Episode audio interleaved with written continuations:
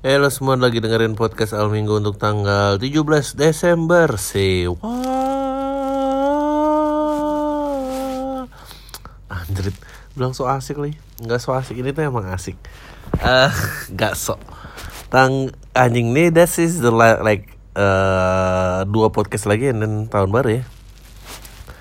Eh, gue baru aja selesai rapat kawinan rapat jadi panitia kawinan eh, sepupu gua. Jesus Christ. Ah. which ternyata eh, ada sepupu gua katanya teman-temannya pada dengerin ini so I don't know kenapa bisa nyampe kayak gitu. Gue kesel sih kenapa dunia sekarang menjadi sempit karena semua orang terhubung jadi podcastnya harus terbongkar. Eh saat lo datang ke rapat kawinan gitu ya. Em,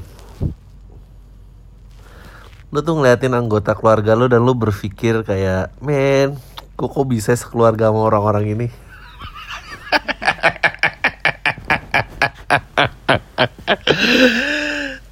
I mean maksudnya kan gue pasti mewarisi gen sesuatu dari mereka tapi kok kayaknya nggak ada yang mirip. Maksudnya kayak ya gak tau lah. Eh, sok tahu ngatur-ngatur apa segala macem. Dan gue sih gue punya kesimpulan dan gue yakin valid ya. Eh orang yang makin banyak ngatur di acara keluarga itu pas ngatur bagaimana jalannya pesta kebahagiaan orang lain ya. Itu pasti emang dirinya paling gak bahagia sih. Gue yakin. Gue yakin banget. Nggak ada yang kayak nggak tahu ya.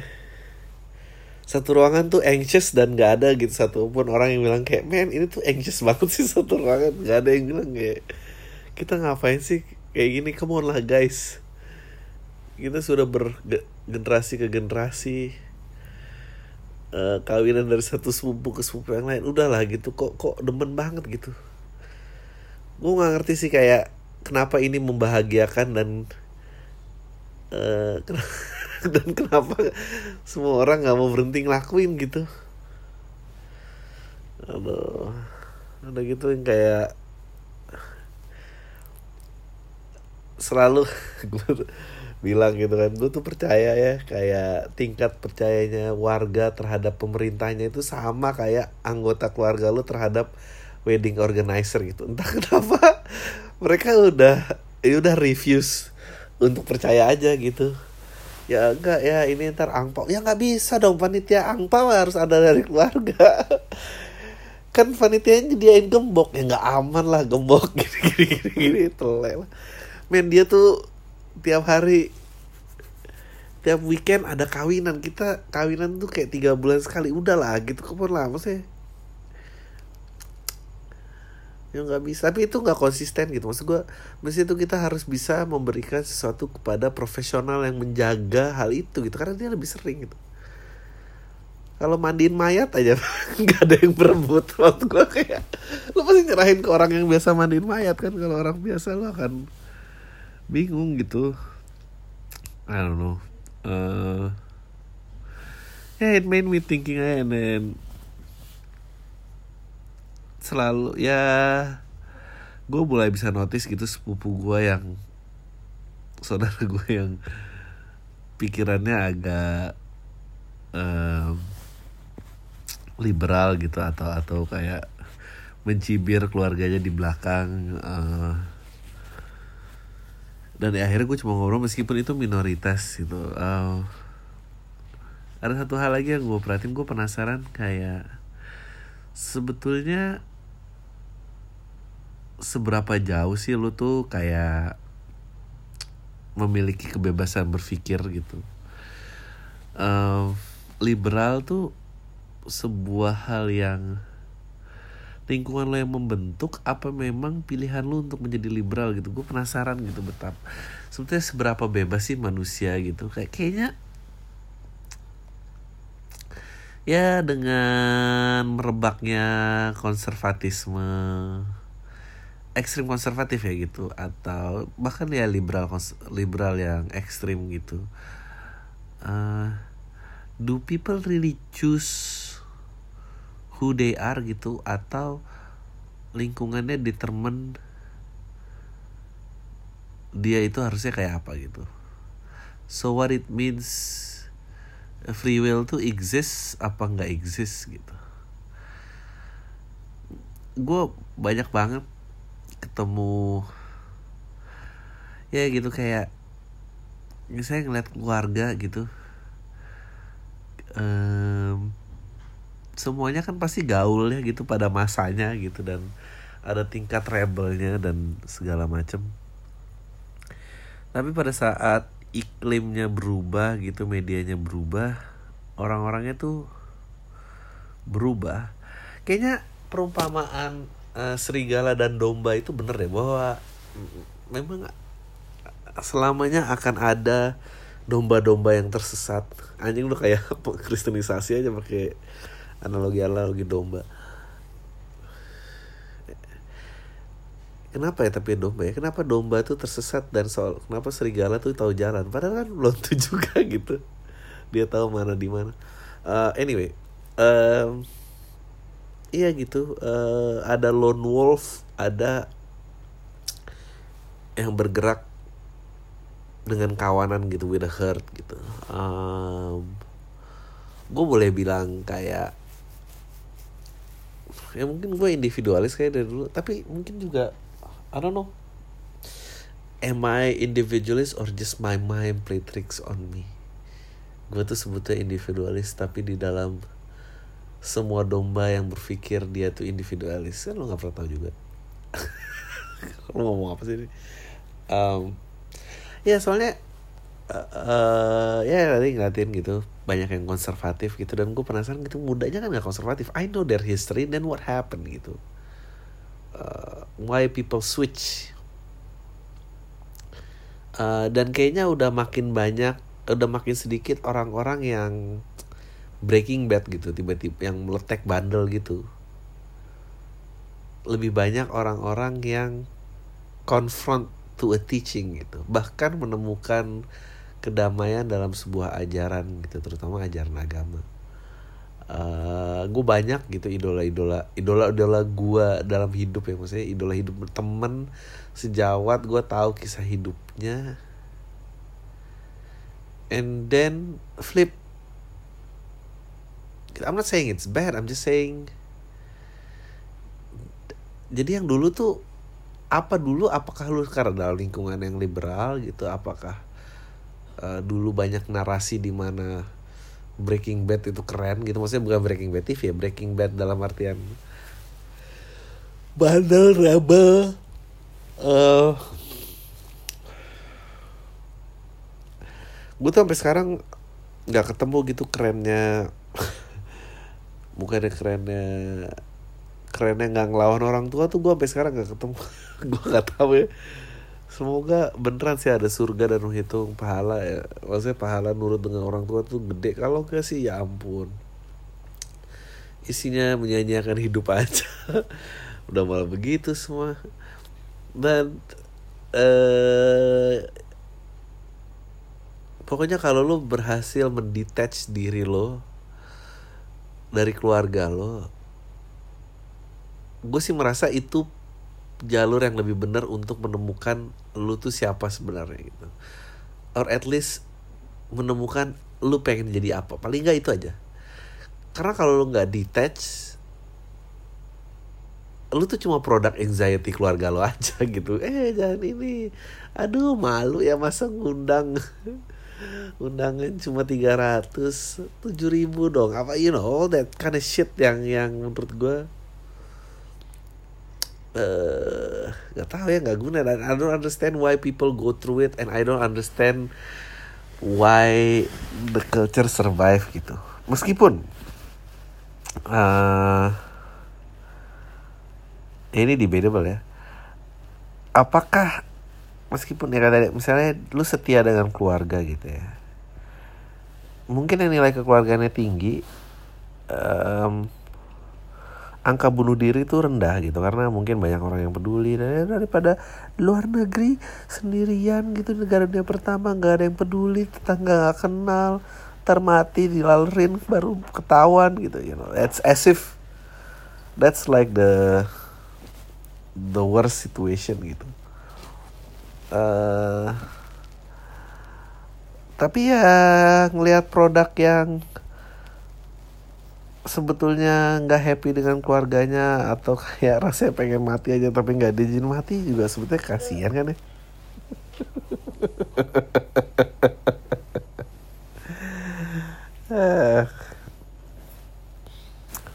I don't know, gue gue merasa kayak kalau semua orang tuh nggak happy dengan keluarganya, kenapa ya nilai kekeluargaan itu survive gitu?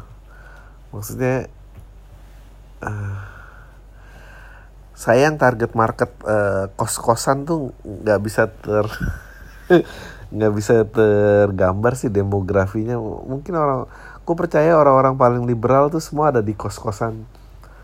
75% lah. 25% persen 25% persen sembunyi dari keluarganya gitu. Kayak ya udah yang lain rapat ya dia ngomong di belakang bercanda. Those people yang gue suka. Um,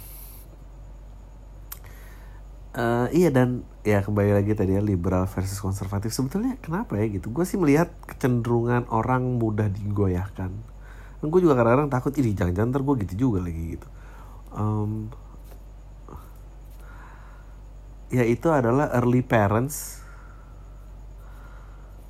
atau uh, udah tua udah manula gitu. Jadi fear of death tuh besar jadi dimasuki tuh gampang uh, eh, gue tuh nggak tahu kenapa lihat uh, lihat orang tua yang cuek tuh masih keren buat gue gitu. Apa karena gue belum jadi orang tua gitu atau atau apa gitu. Dan ini um, bukan gue menyudutkan agama tertentu gitu. Misalnya kayak oh iya ada apa Islam konservatif? Ya enggak itu kebetulan aja karena Islam yang mayoritas gitu. Pada saat lo di negara yang mayoritas Kristen atau Katolik juga menurut gue uh, ada juga yang versi FPI-nya sama aja gitu lo tidak terkecuali lo tidak terdetek karena jumlah lo kecil aja. Kalau gede ya sama it's it's I think it's within human nature gitu.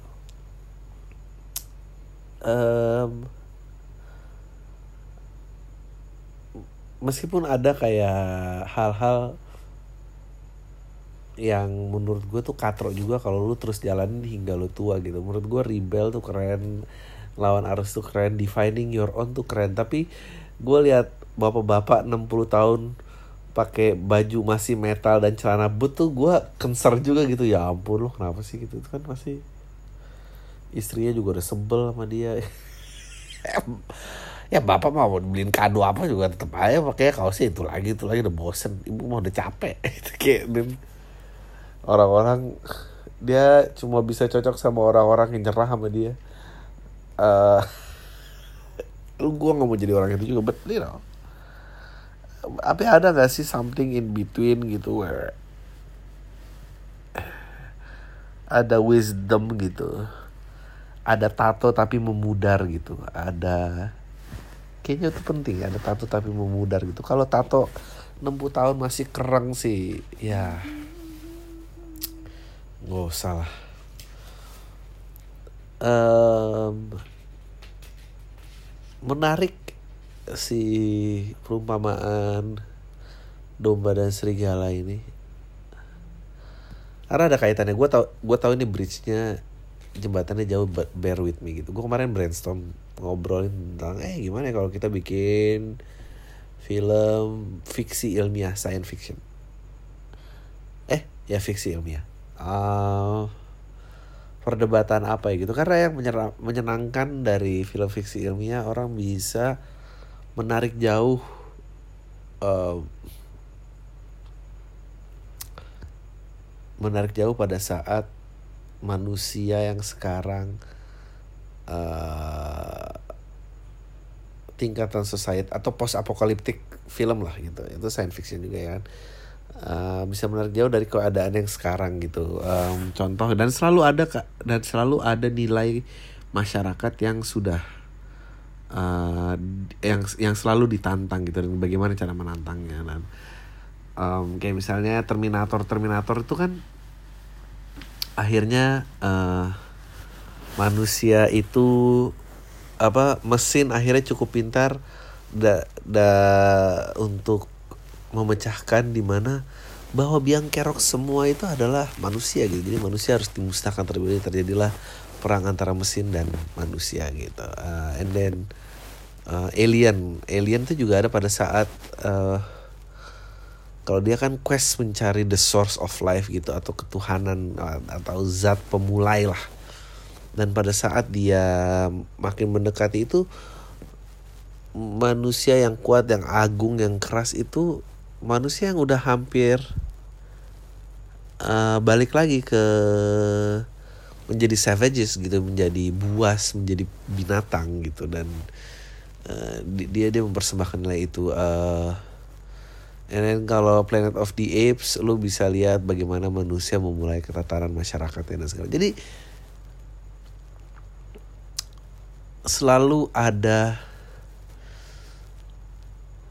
yang membreakthrough selalu ada yang dibingung gue ngomong masuk akal apa nggak masuk akal sih? Ya pokoknya pokoknya kayak gitu masuk akal kok mesti um, bag, bag, uh, misalnya um, uh, 1984 uh, pada saat otoritarian itu menjadi uh, dan bagaimana menertibkan sebuah otoritas pensensoran uh, suku kata eh pensensoran uh, kata pun harus dilakukan karena kata menyebarkan ide dan pada saat ide terjadi akan terjadi pemberontakan dan itu siklus yang terus menerus uh, kalau ada Huxley banyak lah pokoknya banyak lah itu. Contoh dan nah lagi ngomongin bikin mau film fiksi ilmiah gitu uh, apa yang enak ya apa ini apa yang nilai yang paling sesuai mau dan appeal bla bla bla. Tercetuslah ide uh, apa bangsa kembali lagi terhadap koloni dan non koloni gitu maksudnya uh, karena pengeksplorasian energi baru gitu katakanlah bumi sudah tiada dan kita mencari sumber energi lalu tapi pada saat itu kita sudah meninggalkan nilai politik kita gitu dan dan berusaha menggunakan source energi yang terbatas ini untuk seadil-adilnya. Nah, pada saat itu kan ya masyarakatnya harus membuat konsorsium dan bagaimana mendistribusikan energi ini secara adil dan benar gitu. Um, terus gue nyeletuk lah bilang um, mau bagaimanapun sistemnya mau mau hierarkinya baik dari uh, baik dari harta jabatan atau apa pasti nanti akan ada sistem pengkastaan gitu di mana ada yang bisa mendapatkan source of energi ini ada yang tidak gitu. Dan tapi kan uh, mestinya kita sudah melalui katakanlah misalnya kehidupan di bumi sudah kiamat dan sebenarnya kita sudah tahu bahwa dan sains membuktikan bahwa hitung-hitungannya begitu kompleks jadi pengkastaan ini pun terjustifikasi gitu. Uh, pokoknya sistemnya kita lagi ngomongin tentang kayak bagaimana kalau ada orang yang ingin mati itu dikabulkan aja toh lu hidup lama-lama juga mau ngapain gitu. Jadi yang merasa penyakit jiwa dan capai dengan hidupnya ya kita kasih pil bahagia lah istilahnya. Uh, dan abis itu pada saat energi terus mulai terbatas makin itu kan makin tertekan konsorsium semakin enak-enaknya mulai mengeliminasi orang-orang yang tidak sakit jiwa dan tingkat korupsinya pun akhirnya dimulai. Pada saat itu pasti pemberontakan pun datang di mana sebetulnya semua akhirnya perangnya hal yang sama lagi. Semua memiliki hak untuk hidup. Mereka itu siapa untuk menentukan kita yang patut hidup atau tidak hidup? Bla bla bla bla bla bla bla bla bla. The liberals came and then uh, yang konformatif pun uh, terus gue nanya gitu sama temen gue tapi ya kalau misalnya katakanlah politik tidak ada batasan negara tidak ada agama tidak ada tidak ada pedoman benar atau salah yang ada hanya penggunaan energi untuk kebertahanan hidup. Apakah lo benar-benar percaya bahwa uh, yang adil dan rata untuk semua itu benar-benar ada? Apakah memang this is just the way life is gitu bahwa akan ada pengkastaan dan pengkategorian tertentu? Gitu. Terus teman gue jawabannya bagus banget. Dia bilang, e, ya nggak gitu deh. Maksudnya sejak tercipta bahwa di ide manusia bahwa keadilan dan kemerataan itu terfikirkan manusia udah nggak boleh jalan mundur. Manusia cuma boleh memperjuangkan itu. Tapi iya gue gue mengerti. Tapi kalau misalnya kita hidup dalam sesuatu yang limited itu gimana gitu? Kita nggak bisa se uh, seenak-enak kayak gini. Makanya konsep Thanos tuh jadi menarik bahwa Thanos itu a bad guy gitu. Di mata liberal, tapi di mata konservatif di di mana ya kalkulasinya nggak masuk kok. Kalau nggak masuk terus kan harus ada yang mati. Somebody harus menjadi korbannya gitu. Memang gue jadi inget lagi gue pengen nonton lagi sih sebetulnya uh, dokumenter namanya um, Zeitgeist bahwa dia bilang semuanya tuh bertarung terhadap limited energy kok. Once you solve this then there's no need to fight gitu. Jadi kita tuh kayak um, ada sesuatu yang kita hidup dengan jumlah yang terbatas tapi kita coba putar-putar jalannya semakin panjang agar itu habisnya lama. Ya ada perang lah ada ini ada apa dan segala macam. Sebetulnya tapi kita nggak nailing the real problem bahwa eh kita tuh living on something very limited. Kita harus find a system where kita bisa hidup bareng-bareng. Semuanya tuh sama. Tujuannya hidup bareng-bareng tapi uh, gimana cara bekerjanya hmm, waktu itu ada siapa juga yang bilang bahwa makanya there's no surprise gitu sebetulnya kenapa Trump itu naik. Karena kalau di Amerika mulu habis dua kali liberal lo pasti akan dua kali konservatif dan lo akan balik lagi gini lo akan balik itu. Maksudnya society gitu kayak one step forward two step back one step forward two step back. In Buddhism juga ada tuh um, kayak gitu di mana uh, order and chaos itu selalu satu uh, tap kalau lihat individualnya gitu uh, melakukan perjuangan memberikan hak pada semua orang bla bla bla itu dia promoting.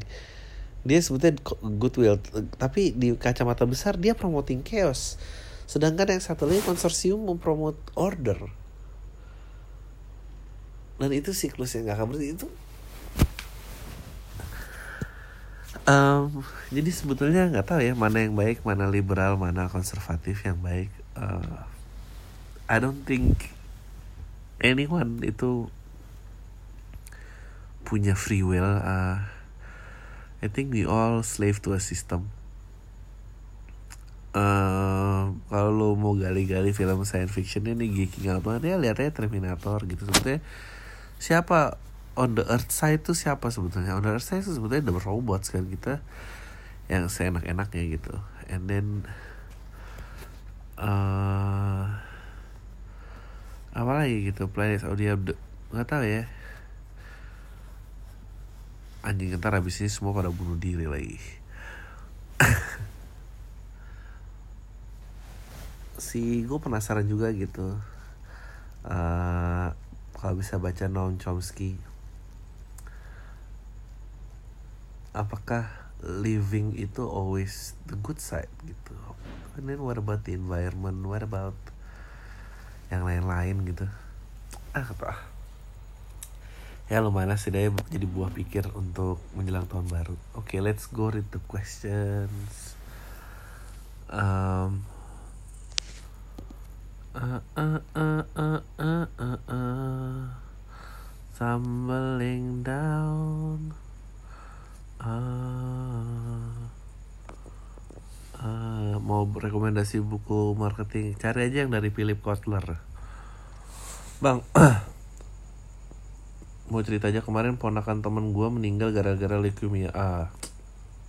Sorry tuh ya dia masih kecil sekitar lima tahun gitu. Saya sebenarnya kasihan ngeliat ponakan saya, uh, saya bang. Nah saya pernah baca di webnya LGN kalau saya penelitian bahwa ekstrak ganja bisa setidaknya membantu pengobatan penyakit itu bang. Meski belum pasti pasti banget penelitian itu. Karena masih baru saya sebenarnya mau nawarin kayak belum berani gitu. Ya bang Ari kan tahu segini gimana kasus sebelumnya. Kayak masih tabu gitu. Gimana pendapatnya bang Ari uh, menurut gue sih itu kan kajian medis ya. Mestinya tuh harus bisa. Tuh jangan kan ganja men. Uh, vaksin campak ada itu masih menjadi polemik gimana caranya? Oh ya bang saya saya sang kemarin email masalah tawaran kerja tapi suruh potong rambut. Akhirnya saya nggak ambil bang. Saya saya mau potong rambut. Sekarang saya coba-coba nulis aja. Nulis cerpen kirim ke koran nulis esai ringan-ringan kirim ke media online gitu. Nggak selalu dimuat sih tapi beberapa udah dimuat. Tweetnya nggak banyak sedikit malah. Tapi setidaknya buat jadi portfolio saya sih bang. Makasih. Saya juga bantuin teman nyusun skripsi atau artikel gitu-gitu. Itu aja sih iya itu aja men. Vaksin aja masih jadi polemik apalagi nyembuhin leukemia dengan ganja susah. Bang mau nanya nih menurut lo lawyer di Indonesia yang karakternya kayak Jimmy McGill aka Saul Goodman atau lawyer yang orang jahat tuh beneran ada gak sih bang terutama di Indonesia? Suka heran lihat Hotman Paris yang sering nolong orang gak mampu gitu tapi bisa warna-warni gitu pakaiannya. Uh, Gua rasa ada ya. Pasti ada lah Dia pernah bilang dia pernah Hotman Paris pernah dibuat di artikel kayak uh, The most honest lawyer. Tapi he never say he's clean. Ya pokoknya apa gitu pokoknya eh, gitulah ada hint gitu lucu sih gue menurut gue ada hukum adalah menurut gue produk yang menarik di mana everyone innocent until proven otherwise itu wow, sesuatu yang hebat sih Kayak ceritanya waktu gue lagi di jalan Terus gue nyalip mobil Fortuner tentara sebelah gue Gue salip di depan tentara itu Ada mobil truk yang ngangkut galon. Kondisinya bukan jalan raya lagi jalan kampung itu. Terus jalannya kecil pasti lambat dong. Si mobil tentara itu ngelakson mulu kayak orang bego nggak tahu mobil truk di depannya. Gue mulai geram sama mobil tentara ini. Gue salip lah mobil truk galon tadi. Setelah gue salip tenang lah hidup gue jauh dari kelas tentara itu. Nah tanya dia ikutan nyalip tuh sampai di belakang motor gue karena dia gue bete dia masih langsung gue gue lambetin motor gue terus gue arahin ke hampir ke tengah-tengah jalan. Biar dia bisa ngerasain jadi bete gue jadi dia nggak bisa nyalip. Gue karena arus baliknya juga lumayan. Tanya pas gue udah nutup jalan buat dia nyalip dia malah berani berani nyalip jadilah satu jalan ngelaksonin dia dan gue juga ikut ngelaksonin dia lama banget. Pas gue sampai di tujuan ke Alfamart tangan gue masih ngepel-ngepel karena bete klakson mobil Fortuner tadi. Ini gue marah sampai gue lama banget gara-gara gue masih remaja yang hormon lagi banyak-banyak kan. Doang apa emang tentara itu nyebelin sih bang? Terus gimana cara ngurangin amarah? Kalau masih muda aja. Gak tahu gimana cara mulai amarah. Oke, okay. gue mau nanya, lo kan sering buzzer di film Keluarga Cemara, lo andil di film itu apa ya? Uh, hmm, pernah bantuin ngecekin skripnya dan um, itu kan produksi Visinema ya. Gue mau nanya kenapa sinetron bisa laku pada zamannya? Emang sih waktu itu film itu tayang masih zamannya sih? Dan ngerti pesan yang disampaikan. Itu kan film drama yang cukup serius tentang kehidupan keluarga miskin yang bisa hidup bahagia dan gak embel-embel yang terlalu drama kayak sinetron kebanyakan. Nggak mungkin kan karena ceritanya bisa relate sama penonton. Secara kalau dihitung kasar mungkin 70% yang punya TV adalah keluarga menengah ke atas. Maaf ya deh bang kalau sok tahu. Hmm, kenapa sinetron sinetronnya bisa laku pada zamannya? Satu karena nggak banyak saingannya itu satu. Kedua uh, menurut gua itu salah satu sinetron yang lumayan well made gitu. Maksudnya uh, ada value baiknya ada dan pada saat itu uh, apa ya kalau bahasanya dia tuh ada integritas uh, ada kayak zaman dulu jurnalisme tuh wajib berdasarkan kebenaran gitu meskipun gosip sekalipun Eh, bang kalau sinetron keluarga cemara baru tayang sekarang bakal se booming itu nggak? Enggak lah jawabannya karena mediumnya udah kompleks. Terakhir agak melenceng terkait love for sale kalau lo jadi Richard di kehidupan nyata setelah kontrak 45 habis dan lo gara parah apa lo akan melakukan hal yang sama seperti yang dilakukan Richard? Itu aja makasih udah bacain. Uh, nyari orangnya gitu ya mungkin aja namanya juga galau. Gimana dong? Uh, Pertanyaan apa pendapat lu tentang suicide hotline? Uh, kalau kurang familiar atau kolam tanya kalau suicide hotline adalah nomor kontak pelayanan masyarakat yang teman-teman punya pikiran untuk bunuh diri konsepsif konseling via telepon.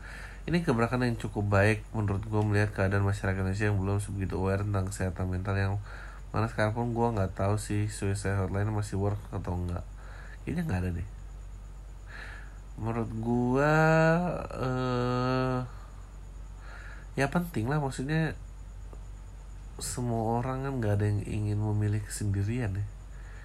Jadi gitu-gitu tuh oke. Berhubung soal itu gue mau tanya gimana menurut tuh soal konseling online bang? Uh, menurut gue konseling online kan proses yang personal banget ya tapi karena ikuti perkembangan teknologi yang besar akhirnya proses ini personal pun berubah format. Kalau formatnya masih oral kan wajar untuk cerita yang personal tapi kalau berubah menjadi online gitu gue jadi aneh banget. Um, ya karena kerahasiaan dan segala macam nggak tahu men ini zaman paling busuk tentang kerahasiaan dan privasi udah. Gue sebenarnya pendengar baru lo gara-gara baru iseng download Spotify yang tadinya pengguna aktif Jux. Pertanyaan gue adalah uh, gue mahasiswi tingkat 2 kuliah di Universitas Negeri Bali umur gue 21 tahun. Saya dengar podcastan lo dan dengar section pertanyaan dan lo jawab seadanya gitu. Gue jadi penasaran sama pandangan atau thought lo tentang cerita gue gue kan baru banget nih merantau. Sebenarnya sebelumnya gue itu orangnya rada kuper gitu. Awalnya anak rumahan banget yang punya temen aja inner circle doang cewek semua lah anak baik banget. Yang lebih sering di rumah dan nggak sering di rumah kalau nggak perlu amat nggak keluar nggak ada kehidupan malam di kehidupan gue nah setelah gue jauh dari rumah akhirnya seakan dunia berbalik. Wah meletek nih. Karena sekitar 4-5 tahun gue udah ngejomblo napas awal banget sini gue kan pengen banget punya pacar gitu temenin gue plus bantu-bantu gue di sini. Kalau bisa ha, secara nggak punya siapa-siapa kan di sini. Nah karena gue ngekos jadi orang yang lagi deket sama gue ini bisa berlorong di kos gue selama 24 jam. So awal pas PDKT sih sebenarnya bukan kayak lagi PDKT lebih kayak temenannya tapi bolehlah dikit-dikit ada curi. Ada curi. Taiwan Singkat cerita gue putus kan. Pokoknya sudah. Sama dia dekat 4 bulan pacar 2 bulan. Sedih gak tuh gue nyesel banget sih sebenarnya di situ karena gara-gara itu serius kehidupan gue berantakan selepas gue move on dari dia yang udah lama banget hampir satu bulan gue ngerasa butuh refreshing untuk memulai lagi. Gue butuh refreshment to cherish my day dengan melakukan hal gila begonya. Gue nyari tempat refreshing tuh ke klub malam yang ada di Legian. Di situ gue nggak ada reason apa pun tiba-tiba iseng untuk meet sama orang yang udah bener-bener belum itu gue kenal. Tapi sebelumnya udah pernah deket gitu tapi cuma sebatas chatan di situ dia willing untuk ketemu di klub itu dia ngajak minum biasalah. Nggak kayak mau ngeracun orang gitu oke. Okay. singkat cerita gue emang udah lama nggak minum dan di situ gue fakta banget pas udah mau closing dia nganterin gue balik dan the problem gue so singkat gue di mobil emang gue duluan sih yang ngas alias oh yang yang sange pokoknya menjurus gitulah. Akhirnya gue step baik kan ke kosan dia dulu. By the way gue udah mau marah. Dan ternyata nggak jauh banget dari kosan gue dan we dua night stand tapi akhirnya besoknya gue masih aja jalan sama dia. Dia ngajak klub lagi tapi nggak ada next day banget. The day after tomorrow lah. And the other weekend berulang until dua minggu. Dan di situ gue lagi mulai patah hati dan fragile mengira it must be something. Padahal gue udah tahu dari awal caranya aja udah salah. Singkat cerita gue balik ke Jakarta dan memulai semua dari awal. Gue melupakan orang-orang yang di belakang dan yang telah terjadi di kehidupan gue. Cie.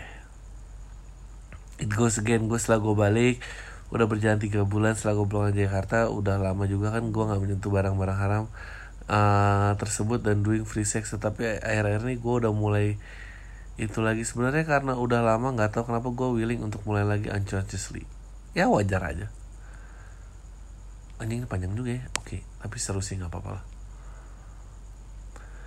suatu saat dia ajak gue main ke kosannya gue juga willing karena pas itu I need wifi to do my test. Akhirnya gue dijemput sampai sana gue nggak jadi ngerjain tugas malah nonton komedi komedi gitu di YouTube. Akhirnya kita ketawa-tawa bareng suddenly he asked me can I have a kiss? Gue canggung gitu karena terus tiba-tiba kita udah make out dan menjurus itu ya I know sih why it happen because I'm letting it but gue dari awal sebenarnya nggak ada perasaan apa gitu kayak deg-degan atau gimana juga nggak berpikir ke arah situ. Tapi nggak tahu kenapa why it just happen di saat itu yang tepat lagi mulai kerasa kayak nggak ada beban sama sekali untuk memulainya. Keesokannya gue masih ad, masih dan di sana and the day just when I wake up I was thinking why the hell am I doing here? Gue merasa nyesel banget di situ. Ya emang gitu. Itulah rasanya sebenarnya ini bukan pertama kali gue merasakan hal seperti ini. Tapi juga udah pernah ngerasain after effectnya tapi berulang kali. Setelah itu di chat kita kayak aneh gitu dan memang weird banget sih. Gue merasa untuk gak ada niatan untuk ingin dorong untuk cecetan asik sama dia lagi. Di sini tuh anehnya gue merasa nggak tahu kenapa emang problem gue atau gimana. Anjing lu ribet banget ya kalimatnya. Gue merasa nggak tahu kenapa emang problem gue atau gimana tapi gue tuh tetap pengen dia ngechat gue lagi gitu. Tapi di benak gue orang tersebut tuh nggak ada sebenarnya. Yang nggak ada lo posesif aja. Tapi perasaan gue di sana dalam diri gue dan pikiran gue udah ngerasa sangat aneh. Mengganggu gue actually. Atau memang biasa kayak gitu. Gue nggak tahu juga sih ini point of view si cowok kayak apa emang I'm that fragile. Enggak sih. Menurut gue manusia kalau emang jujur melakukan sesuatu yang intimate tanpa ada emosi pasti sebetulnya e, merasa guilty, merasa malu, merasa nyesel kecuali lu sering banget melakukannya gitu dan lu you train yourself untuk overcome that feeling dan ya udah akhirnya lu biasa aja uh, menurut lu gimana? Ada tipsnya nggak sih nggak keulang lagi atau cara menahan untuk nggak membuat hubungan jadi aneh lagi? Kalau nggak aneh lagi sih sebetulnya ter ya tergantung lu mau mulai apa nggak mulai gitu. Perlu dipertahankan apa nggak perlu dipertahankan. Uh, kalau nggak keulang ya lu harus punya prinsip aja sih. Jangan mabuk. Kalau mabuk tuh pasti kayak gitu gitu uh, setelah gue melihat beberapa kejadian itu point of view gue ke cowok jadi rada nggak sama kayak gue SMA gitu ya which PDKT yang cuma gitu gitu which say more safety.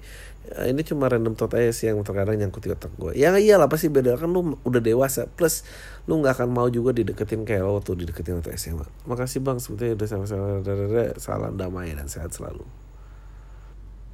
Lanjut. Bang gue udah denger pam dari 2017 ya email pertama gue Uh, jadi gini bang, gue putus udah dari enam bulan yang lalu sama pacar gue yang sekelas sama gue dan semenjak itu gue depresi sampai sekarang. Yaelah. Gue di kelas mulai pertemanan dari nol lagi karena temen gue ngejauhin gue karena temen gue adalah temen dia juga nggak mau nggak lama kemudian dia mamerin cowok baru di depan gue padahal dia sendiri nggak bakal pacaran at least sampai lulus S1 gue saat gue sakit hati pas dia ngelakuin itu lah gue mulai sering self harming karena buat gue the pain is unbearable. Dan makin lama makin kacau hidup gue gue mulai kira hidup menurut apa yang harus gue lakuin? Uh, menurut gue ya lo harus belajar get through the pain. Hmm, putus tuh memang kayak gitu rasanya. Dan I don't know you guys have too much interaction with technology dan lo nggak punya interaksi sama manusia gitu. Gue agak bingung juga. I'm not self harming tuh borderline sebetulnya lu punya masalah psikologis atau enggak uh, kalau lu punya lu mendingan cek atau lu konsult ke dokter tapi kalau enggak dan lu harus belajar how to be strong Bang, apa sekarang sedang masuk era kuantitas pengarahan masalah sembunyi di balik di balik kuantitas daripada kualitas. Terus misalnya pendengar pam 11 juta itu termasuk pendengar kuantitas apa kualitas kuantitas kualitas dalam kuantitas bang. Yang nggak tahu ya. Uh, kalian semua yang menghendaki demokrasi ya itu susahnya demokrasi sih menurut gue uh, essentially itu hanya popular vote dan ya dulu muridnya apa apa Socrates? Apa yang apa muridnya Socrates? Kayak Socrates menguji so, demokrasi gua sih percaya terhadap budi baik dan no korupsi itu aja sih klise tapi ya popular vote juga susah men Bang salah gak sih kalau deketin cewek orang kondisi itu ceweknya sama cowoknya sama-sama ngeluh ke gua dan gak kuat lagi satu sama lain. Gue deket sama cewek dari SMA karena gue nyaman kalau main sama dia dari dulu. Eh, Di sisi lain gue mikir gak enak sama teman gue yang masih jadi cowoknya. Ya suruh putus aja. Di sisi lain gue juga lagi deket sama senior gue dan gue baru tahu kalau dia juga mantan teman gue. Gue mikir anjing ini ruang lingkup gue kecil banget bangsat. Tapi ada satu hal yang gue suka banget misalnya dia pemikiran sama gue suka ngalung nah mikir aduh box tahu kayak gini dari SMA gue deketin dah. Menurut lo gimana bang? Dan gimana cara gue bikin dia jadi nyaman sama gue Tapi kita berdua beda negara Cukupkah dengan chat doang? Ya kan sekarang ada video call Sekarang ada cicilan 0% Mau keluar negeri Ya bisa lah cik gitu Eh, tahu men? Lu beraniin aja dulu jadiin pacaran Baru mikir yang lain. Eh, Lo mau deketin yang senior Apa mau deketin yang ceweknya temen lo? gue sih gue sih nggak percaya main jauh ya jadi hajar aja. Eh geng gitu gitu eh eh, aduh. Na na na na na na na na na na na. Na na na na na. Em, bang gue dari Pontianak sumpah saya nggak pernah dengar ada orang Pontianak yang dengar pam mau nanya eh ada nggak orang Pontianak? Ada kayaknya mungkin 10 orang kali. Di usia 20-an apa yang harus dikejar? Kalau gue yang dikejar itu adalah kemandirian. Either dalam bertahan hidup maupun juga dalam mempertahankan lu pengen hidup seperti apa? Itu yang lo kejar di 20-an karena itu akan mendefinisikan lu tuh siapa di tua nanti. Apa yang kadang gitu. Apakah broadcast message mas masih lawak untuk promosi untuk tergantikan dengan aksesoris WA story? Ya nggak tahu ya broadcast message. Gue sih nggak pernah juga. Eh Salam tay bang, jangan sebut nama ya Gue bersyukur banget ketemu podcast ini Awalnya gara-gara gue mau stalking podcast bos gue Bos baru gue Eh namanya podcast malam minggu Pas gue start denger eh nagih Hah? Mungkin orang lain tahu bakal gue bil gue bilang gue lame yang patetik kurang kerja dengerin podcast saya paling nggak podcast lu bisa bikin gue gila gue berkurang. Gue mau curhat dan tanya dua pertanyaan. Agak panjang sih. Oke. Gue cewek hampir 25 tahun secara profesi gue lawyer eh, yang baru diangkat sumpah tahun 2019. Wow, secara jabatan gue masih associate. Wow. Sebelumnya di kantor lama uang kanan kiri gue lumayan banyak misalnya saya ada uang sidang di dalam atau luar kota ambil keputusan meeting sama klien atau orang pemerintah drafting gugatan jawaban replik permohonan atau sejenisnya wow namun gue resign karena kondisi kantor yang tidak baik bos cowok gue mengistimewakan satu staff cewek yang melempar semua tanya kepada staff lain. Akhirnya gue keluar dari kandang buaya itu dan pindah kantor baru yang environment lebih normal. Gue baru bekerja 4 bulan di kantor baru layaknya corporate slave gaji gue UMR plus 1 juta tanpa ada tambahan kanan kiri. Namanya pindah kerja dan bidang dari ligasi ke corporate law firm. Ada plus minusnya Eh, yang ini lumayan timpang. Gaji gue termasuk cukup untuk menghidupi diri sendiri. Tapi karena kondisi gue akhirnya 2 per 3 gaji gue untuk keluarga sepertiga gue buat ngekos makan dan transport. Gue jujur gue ngerasa damai banget di kantor baru. Tapi gue makin ke sini makin agak dituntut secara finansial oleh keluarga. Hmm, oke. Kita berlima yang satu eh, bokap sakit nggak tahu ke mana nggak ada kabar. Gue tinggal sama nyokap. Gue anak kedua dari kakak lawyer juga yang hampir senior dan adik gue keluar tinggal kuliah di luar kota. Nyokap gue ibu rumah tangga dan gue dan kakak gue bayarin tagihan-tagihan rumah dan uang hidup adik gue tapi karena kakak gue trauma akan bokap yang nggak bayarin hidup kami semua. Dan buat hidupnya stres setelah kerja dia memutuskan untuk live on her own to the fullest setiap tiga bulan sekali. Dia keluar negeri jadi hampir seluruh tagihan rumah dan uang jajan adik gue gue yang bayar. Wow. Lo harus meetingin situ. Gue udah perundingan hal ini sama kakak gue dan tiap bulan dan selalu aja dengan trauma dia pengen hidup dengan keinginan dia. Egois gue pun mengalah. By the way congornya nggak kasar tapi nusuk banget. Kayak hidup gue bener-bener gak ada gunanya. Hampir tiap hari percakapan di rumah kan nanti kamu dapat bonus THR jadi diganti-diganti ke bonus corporate kan harusnya gede dong banyak banyak proyek yang klien-klien gede. Lagi gue udah bilang berkali-kali ke mereka kalau gue masih anak baru jabatan gue belum apa-apa. Gaji nggak melimpah jadi jangan ngarep apa-apa. Dan gue belum mendapat gambaran bagaimana persen gue nanti yang gue tangani gue capek mau ngelasin ke mereka. Wah berat ya. Uh, jujur gue hampir nggak ada waktu dan uang buat happy sendiri. Jangan kan happy buat melepas stres saya gue cuma bisa mendem di rumah ambil denger lontaran ekspektasi tersebut. Giliran gue nabung selalu kepake buat rumah kalau nggak kerja sabtu minggu giliran ada waktu uangnya nggak ada uh, gue sekali bilang harusnya dengan gaji gue segini bi gue bisa liburan gue pun bentak gimana gue mau liburan kalau uang gue habis di tagihan sama ongkos? Lu nggak mau bayarin itu. Setiap gue ngomong kayak gitu dia cuma diam udah masuk kamar tapi nggak ngelakuin apa atau ketampar juga makanya tiap hari tiap makan hati tiap hari ngingetin. Tapi cuma bisa gue pendem. Mungkin ini lebay mau gue ngerasa kadang nggak kuat dengan ekspektasi mereka ke gue kadang gue nggak kuat bisa mendadak nangis di toilet kantor tanpa ketahuan tentunya. Dan bengong sendirian di taman gedung uh, kantor sepulang. Beberapa kali gue mencoba bunuh diri. Ya ampun jangan lah karena mikirin tagihan-tagihan rumah nyokap gue ke adik gue di luar kota. Akhirnya gue cuma bisa mentok dan dinyakitin diri sendiri kalau nggak keluar biaya. Kebetulan ada pisau di rumah dan gue nggak mau berobat karena men.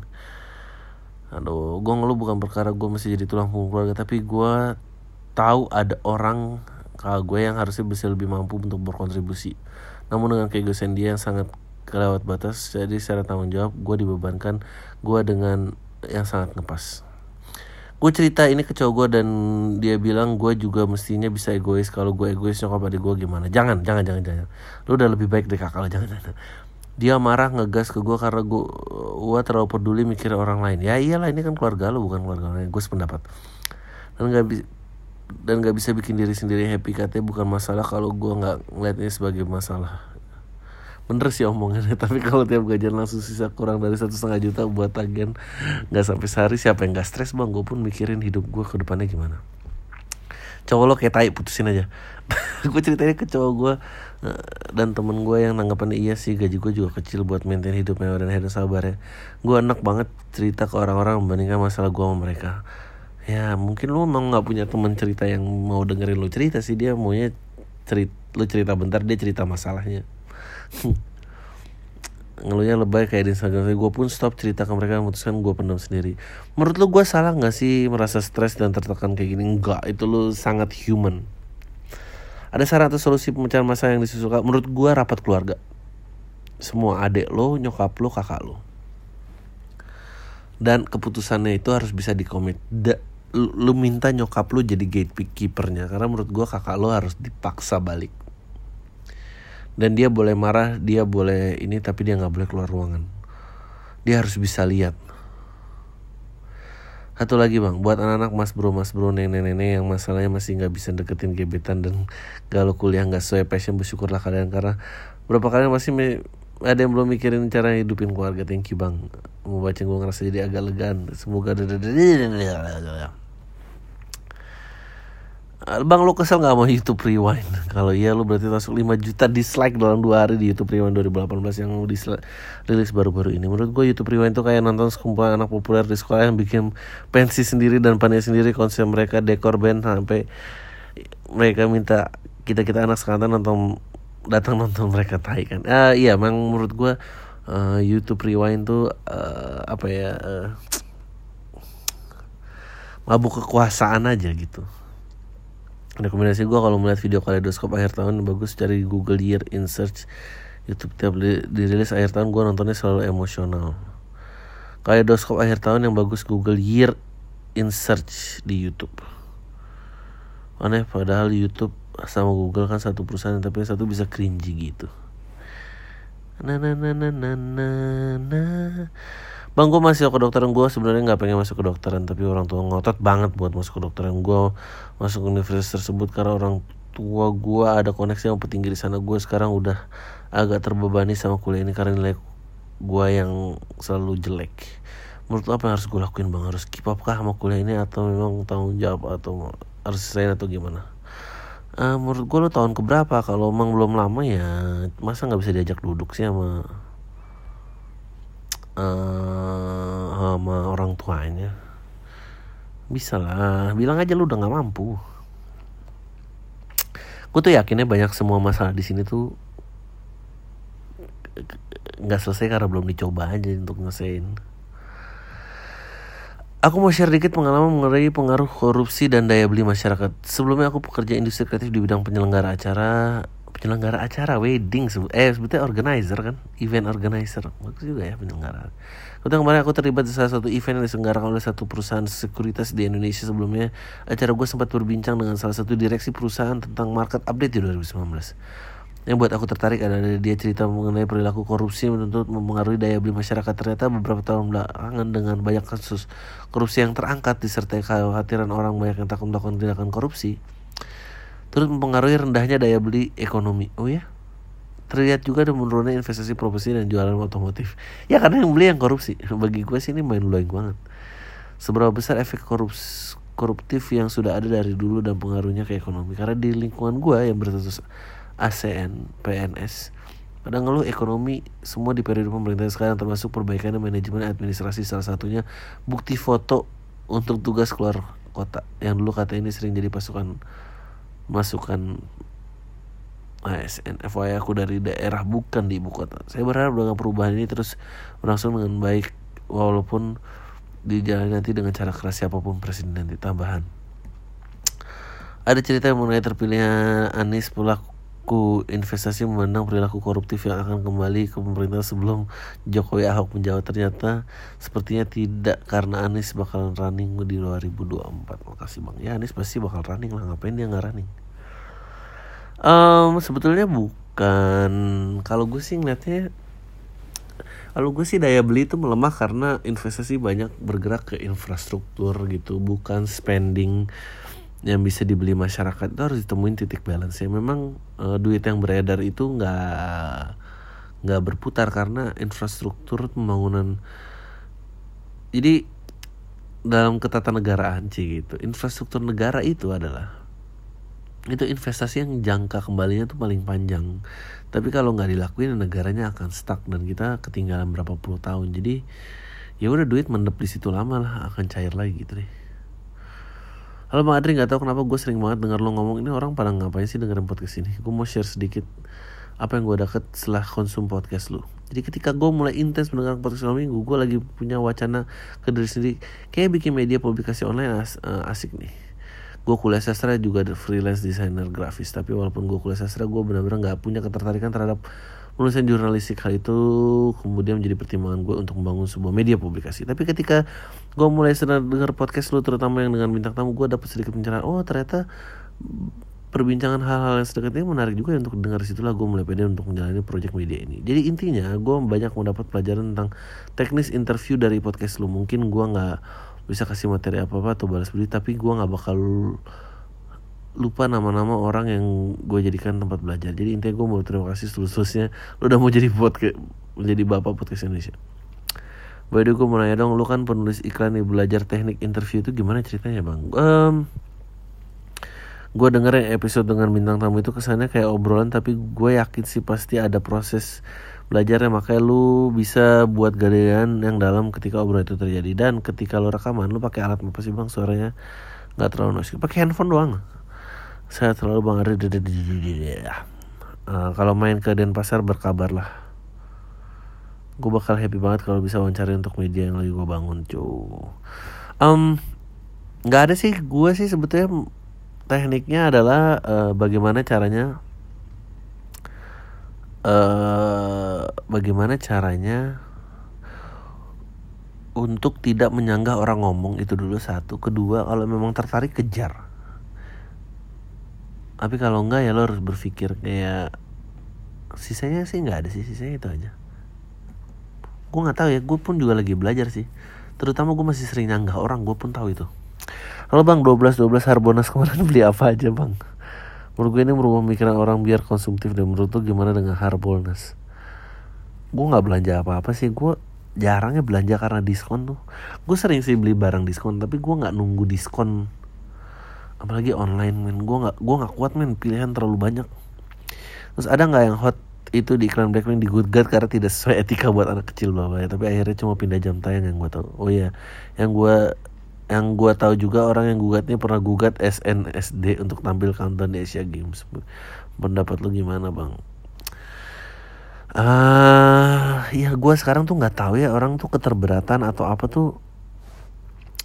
Beneran keterberatan apa emang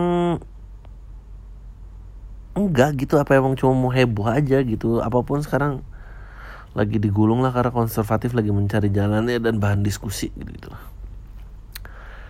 gue mau nanya minta pendapat lo aja. Gue punya ide bikin lapangan pekerjaan sendiri gitu buat mahasiswa teman-teman gue sendiri tapi gue buat timnya. Jadi intinya kita nanti cari kerja bisa offline atau online. Contoh online itu kayak website freelance. Nah pertanyaan gue bang cara bagi kerja itu gimana bang? Hah? soalnya kalau rolling gitu kan nggak mungkin tuh kerjanya kalau cepet-cepetan takutnya kasihan yang slow respon misalnya gaji per bulan. Berarti kan kudu ada modal dulu dong. Menurut tuh gimana bang? Gue nggak ngerti sih ide lo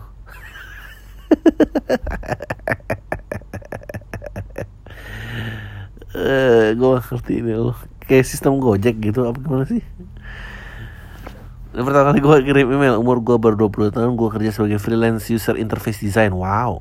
Gue udah jomblo selama 7 atau 8 tahun setelah pacaran tuh saat masih bocah SMP temen-temen gue tuh sering ngajak gue homo padahal mereka tahu gue sering download bokep Jepang dan ngebagiin mereka tai. Gue tahu sih kenapa mereka curiga dan menganggap gue mau. Mungkin karena mereka heran aja melihat gue betah menjomblo padahal kalau dilihat dari tampangnya gue cukup ganteng lah tai. Kayak boy band Korea gitu bedanya kalau gue band Korea udah campur plastik.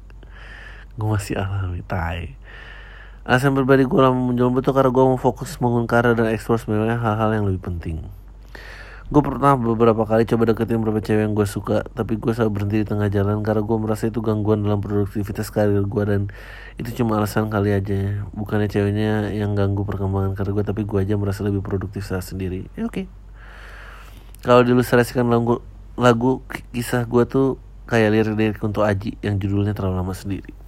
Ya iyalah masa yang lain masa akhir bulan mau apa lagi Nah saya mau tanya kalau bagaimana cara menghilangkan image homo ini dengan cara elegan tanpa harus repot-repot pacaran gue masih betah menjomblo soalnya. Eh, menurut gue itu dicuekin aja itu harus diterima gimana sih? Sebenarnya gue nggak terlalu peduli siapa kata orang-orang temen gue. Gue cuma mau respon dari lo aja sebagai luar lantai kali aja berguna. menurut gue sih lo nggak peduli lah. Dan itu ya udah cuekin aja. Paling ntar juga hilang sendiri tapi lu seberapa terganggunya sih dan kenapa harus terganggu mesti kalau udah 8 tahun di KTN itu ya biasa aja dong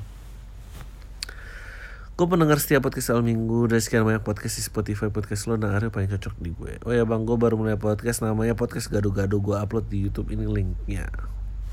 Coba dengerin bang, gue juga berharap bisa datang ke Coffee Cinema untuk nemuin lo rekaman podcast gue. Kalau curhat gue belum ada yang pengen curhatin, tai. Uh, ya.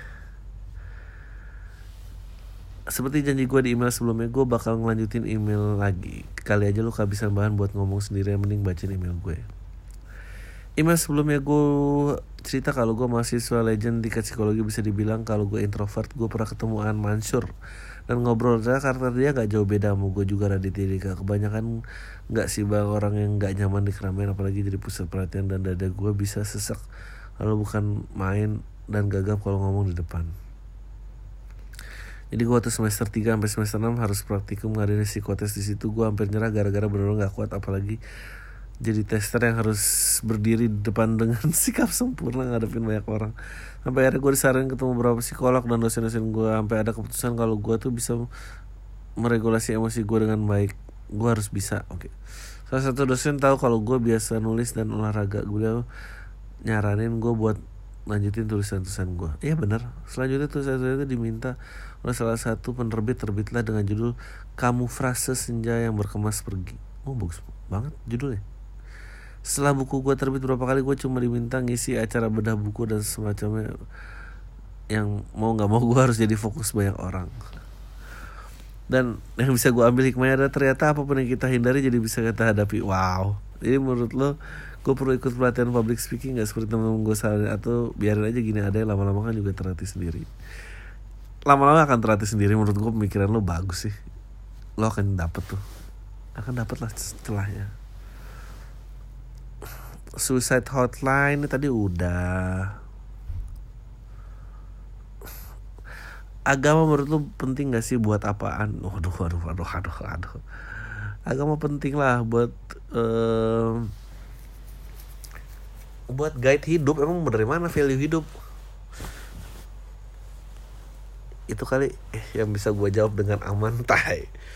Bang gue cewek 22 tahun uh, Sebulan kemarin baru kelar wisuda Gue bingung buat cari kerja atau bikin usaha baru Gue punya interest sama bikin usaha Dan gitu, gitu beberapa kali dari SMP sampai kuliah pernah buat usaha kecil tapi nggak berlanjut keteteran gue sekolah kalau gue pengen coba lagi usaha lagi tapi gue pengen coba kerja cuma udah berapa kali interview.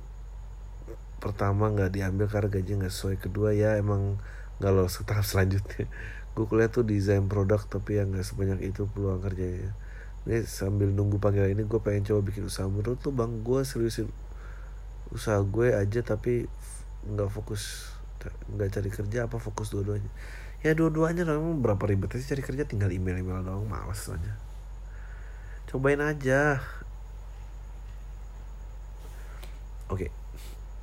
Belakangan ini gue jadi suka banget dengan podcast lo bang. Asik banget buat nemenin gue kalau lagi commute ke mana-mana. Jadi gini bang.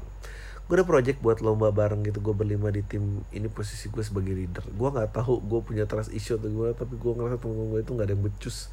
Ujungnya gue suka nggak sabaran akhirnya bantu kerjaan mereka dan sekarang ini gue mulai ngerasa overwhelmed sama semua kerjaan ini. Gue pengen bilang mereka itu bego dan gak kompeten tapi takut nanti tim gue malah makin berantakan. Jangan dong. Cari dong gimana cara memimpin dengan baik. Sekarang gue jadi bingung harus ngapain ke mereka apalagi teman gue ada yang ngelambai yang feelingnya jauh lebih lembut daripada perempuan sekalipun. Tapi orangnya emang gak becus by the way ganti orang is not a choice. Siapa tau bisa ngasih saran gitu bang. Thanks santai dirapatin aja ajak ngobrol kalian ini mau gimana? Itu gimana? Gue nggak bisa nih kerjaan kayak gini. Kalian bisa nggak nih? Kalau kita fail rame-rame. Dan habis itu play who's the chicken? Lu yang mundur dengan keputusan itu atau mereka yang akhirnya bergerak dengan keputusan itu? Gitu aja lah. Mau cerita gue adalah orang Jawa yang merantau di Jakarta kerja di manajemen salah satu musisi yang jumlah karyanya sedikit. Nah, ini membuat saya menjadi susah cari pacar karena lingkungan sempit. Terlebih saya juga tidak suka bergaul, biasa saja teman juga sedikit. Satu-satunya cara menurut saya adalah melalui Tinder dan akhirnya saya punya pacar. Sudah lima bulan tapi saya kembali merasakan susahnya exit dari relationship yang flat dan jarang berantem. Sehingga jarang timbul masalah lah. Seperti kata Bang Ari di podcast beberapa tahun yang lalu. Lu juga pernah mengalami hal seperti ini. Dan saya beruntung saya bisa keluar dari relationship selama 4 tahun karena saya diterima kerja dan harus merantau. Selain bosan dan belum pengen serius, alasan saya putus nanti adalah bakal ditanya kalau ditanyain anak bapak ibu ketemu di mana di aplikasi Tinder. Nah di sana masalahnya saya sekarang satu kota diperparah dengan baru kenalan sama keluarganya mana akrab lagi. Jadi makin menjauhkan saya dari pintu keluar hubungan ini. Apakah saya terlalu baik menterima hubungan saya ini sampai jalan-jalan terkali pertikaian akhirnya bosan. Ada saran nggak buat keluar dari hubungan dengan cara yang smooth dan tidak terlihat jahat? Men, gue kasih tau ya kalau ada yang bisa nemuin itu gue mau beli bukunya men. Gue pun juga nggak tahu. Udah itu aja semua. Deh